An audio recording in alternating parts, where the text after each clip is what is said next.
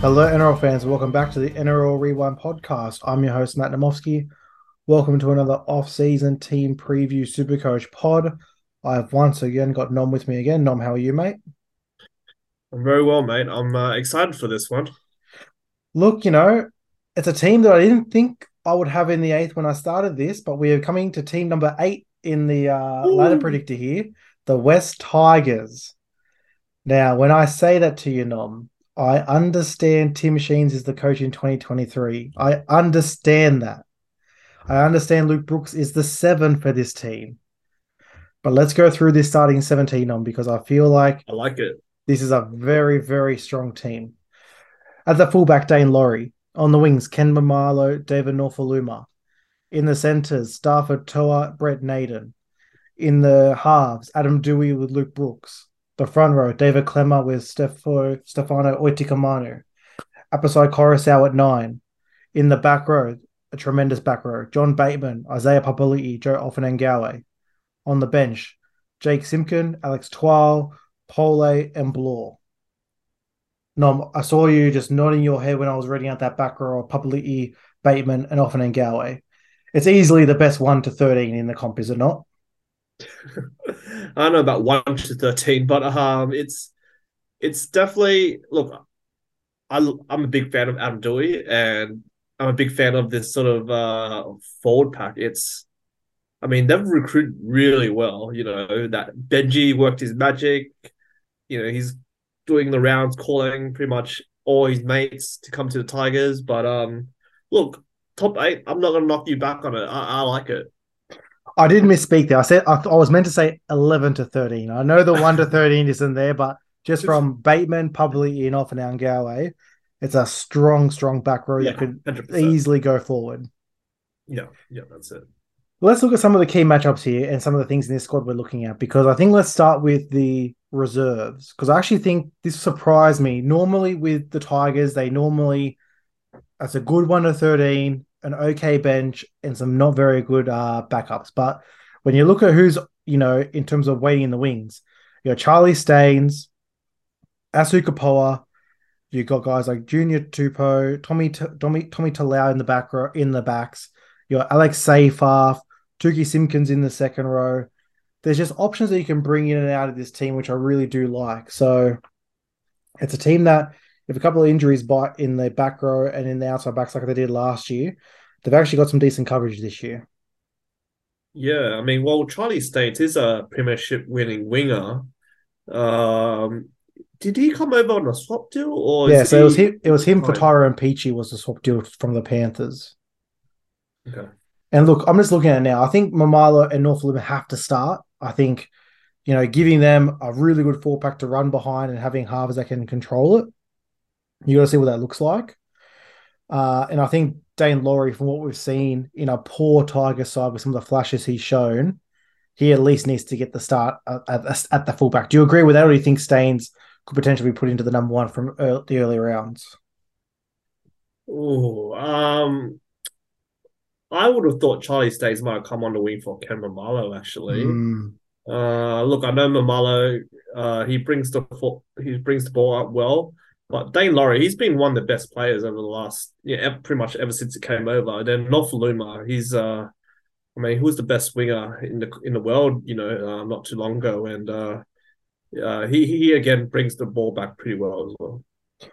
I'm just going to spoil it now because we normally get to our guns and our avoids, but I won't be able to talk about any of these two guys in that area. I've actually got David Nofoaluma as my biggest bounce up back player in 2023.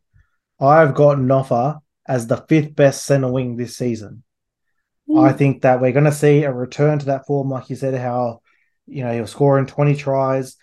We know all the base that he had, you know, 50 just in base. Yeah. I think this is the season. Like I said, I think this forward pack is going to do wonders for the halves. And those halves, uh, Doueihi and Brooks, are very So- good at distributing the ball and getting it out in time when needed. Yeah, hundred percent. I mean, Luke Brooks. uh, I mean, there's I know there's a lot of jokes with Luke Brooks, but uh, now he's got a forward pack to really sort of lay the platform for him. And Am Doueihi, I mean, he's a threat whether he he's he runs it or whether yeah he's a great distributor as well. So we'll leave the Adam Doueihi talk for a little bit, but Luke Brooks, let's go to him because I expect a big season from Luke Brooks. You know, we have seen him in bad Tiger sides perform well. And I think I've always probably been a big Luke Brooks defender in terms of our group and our super coach uh, draft league. But what he offers in terms of, especially, let's go to super coach at least, because obviously that's where we're focusing here. His running game and his ability to get the ball out on time and make a line break is exactly what you want from a super coach halfback. And instead of picking a guy like, you know, let's go past Nathan Cleary and Nicho Hynes, like a guy like uh, De- Daly Cherry Evans or Jahrome Hughes in the second round. Or you could literally wait till round 10 and just snag Luke Brooks and get like 9% yeah, of the job he's done. a joke. Because not, not, not that he's a joke, but you know, there, there is a gag that, that you know, there, there's a lot on Luke Brooks' back. But um, yeah, I can definitely see a lot of people that Luke Brooks slide it. But he, he you're right. He's he's a solid sort of uh, uh super coach plan that you know he's got great he's got a great running game when you know he does run. Yeah, and again, I think before we go into the guns here, the other guy I want to talk about is Daine Laurie, a guy that again, similar in drafts that we spoke about, is going to fall down in drafts. You know, you're going to have your first, you know, eight guys that are going to be just, you know, you, the guys you know, Teddy Latrell, Turbo, all those type of guys. If you're in a 12 man league and you don't get one of those guys, all of a sudden you're waiting there. Daine Laurie, if this Tigers pack clicks, could do you wonders. So, you know, I'm thinking of a strategy of if I get one of those guys, let's say I go and get Will Kennedy in round six and Daine Laurie in round 11. And you can just play either on the matchup. You know, that that's an option. And I think Daine Laurie is someone who either may not get drafted at all or will be very, very late. Could be very sneaky depending on how this West Tigers draw opens up for them. Yeah, 100%. I mean, Daine Laurie, um, I got a feeling he, he will be he will be drafted in our sort of competition, twelve man league. But um, yeah. Look, let's go into the guns because there's some for the first time in a while. I can see myself owning quite a few Tigers. Number one has to be Isaiah Papali'i. I've got him as the best second rower in the game. The way he's able to work on an edge, get his attacking stats, but then also go through the middle and get those base meters in the middle they took away his dual again, which we spoke about in a couple of the other pods. They're so stingy this year, and I really hope that they've got one more update before the season starts. I believe. I really hope they start thinking about opening up some of these duals again because a guy like IPAP, literally, even though he was named on an edge every week, he played middle for big chunk minutes through games. Yeah, that's right. I mean, yeah, he was pretty much yeah used right up in the middle, and um, yeah, it's a crying shame that he's uh, lost that sort of uh, dual position, but I I think he he still might go in the first round. To be honest. Oh look, I've got him as a first round grade. He's one of those guys that the floor is a 65 uh, and the the ceiling is a 130, 140. So I think IPAP is definitely going to be similar to how Payne was, Payne Haas was a couple of years ago, where you know he went 10th in a draft. I think we'll see IPAP go early. But number two in the guns is his back row partner, John Bateman straight into the app, straight into my team. No, I got him as the third best second second rower. Look, he's third. older. Yes. Uh, yeah, got him as third. What he offers compared to the traditional second rower, we saw he did it at the Raiders, and I know it was a couple of seasons ago. His ability to get on the outside of his opposing second rower and the ability to use his hands and ball play from the second row position is nearly unmatched in the NRL at the moment. There's not really many second rowers that got the skill set of a John Bateman. And John Bateman can be that guy that can. I'll give you. I'll give you a scenario. Let's go back into my big board here, and I'll give you. Okay, I'll give you Dave Fifita, who I've got at number nine.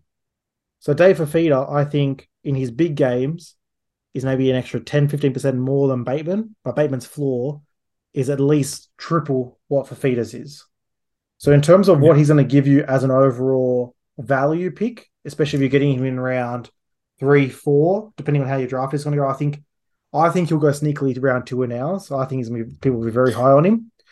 Uh, but yeah, John Johnny Bateman, especially in classic, I think he came into the game at about six hundred thousand, something like that. He's straight into my team this year. I'm all on Joe Bateman this year. Mm. Well, I'm assuming the next one we're going to talk about is it my man Adam Doueihi.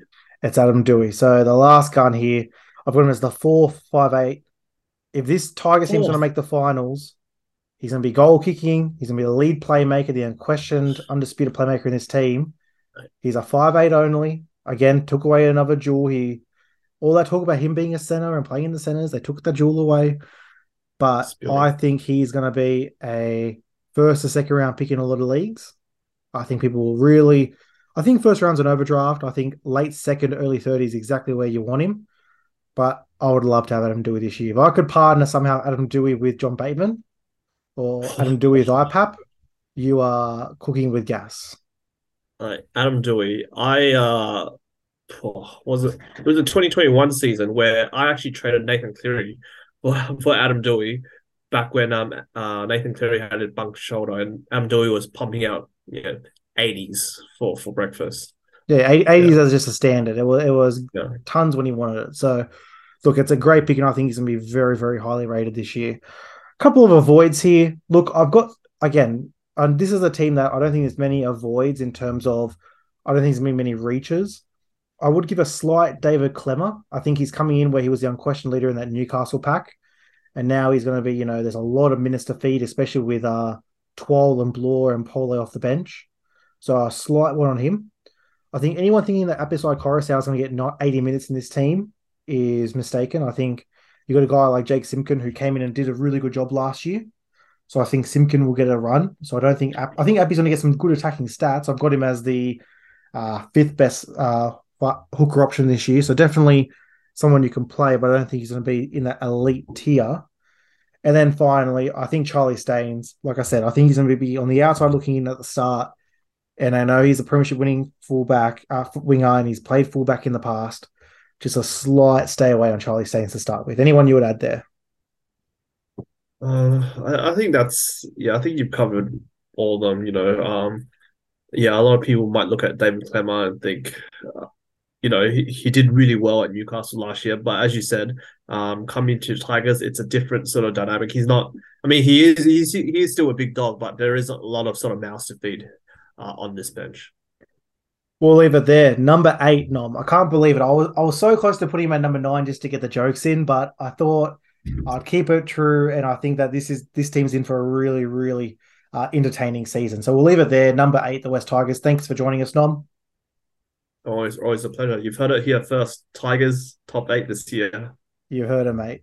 Above my Parramatta Eels. Let's not forget. I've got them at number nine this year. So very, very telling as a Parramatta fan to say the Tigers move better. But we'll leave it there. I'm sure we'll talk more about it. Thank you for everyone for listening. Have a great day. We'll hear from you soon. Cheers.